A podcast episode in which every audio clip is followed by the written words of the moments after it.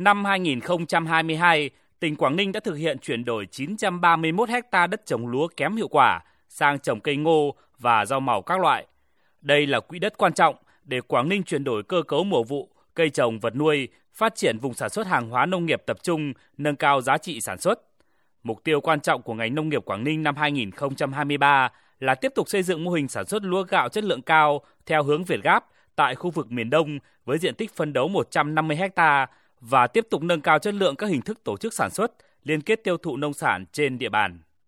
Đến thời điểm này, Quảng Ninh đã hình thành một số vùng sản xuất hàng hóa nông nghiệp an toàn, tập trung, trong đó phần lớn là vùng trồng trọt được chứng nhận Việt Gáp, nông nghiệp hữu cơ hay vùng trồng áp dụng chương trình quản lý chất lượng tiên tiến, cấp mã số. Ông Phạm Văn Phong, Phó trưởng phòng kinh tế thị xã Đông Triều, địa phương có diện tích gieo trồng lớn nhất tỉnh Quảng Ninh cho biết.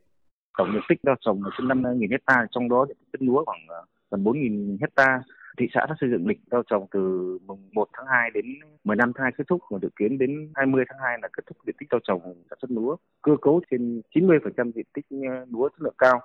Chúng tôi đã triển khai thực hai dự án liên kết, tiêu thụ lúa chất lượng cao cho các công ty doanh nghiệp năm 2023 thì mở rộng cái diện tích cây trồng vụ đông trên ờ, 1.360 ờ, hecta để nâng cao giá trị thu nhập trên một diện tích gieo trồng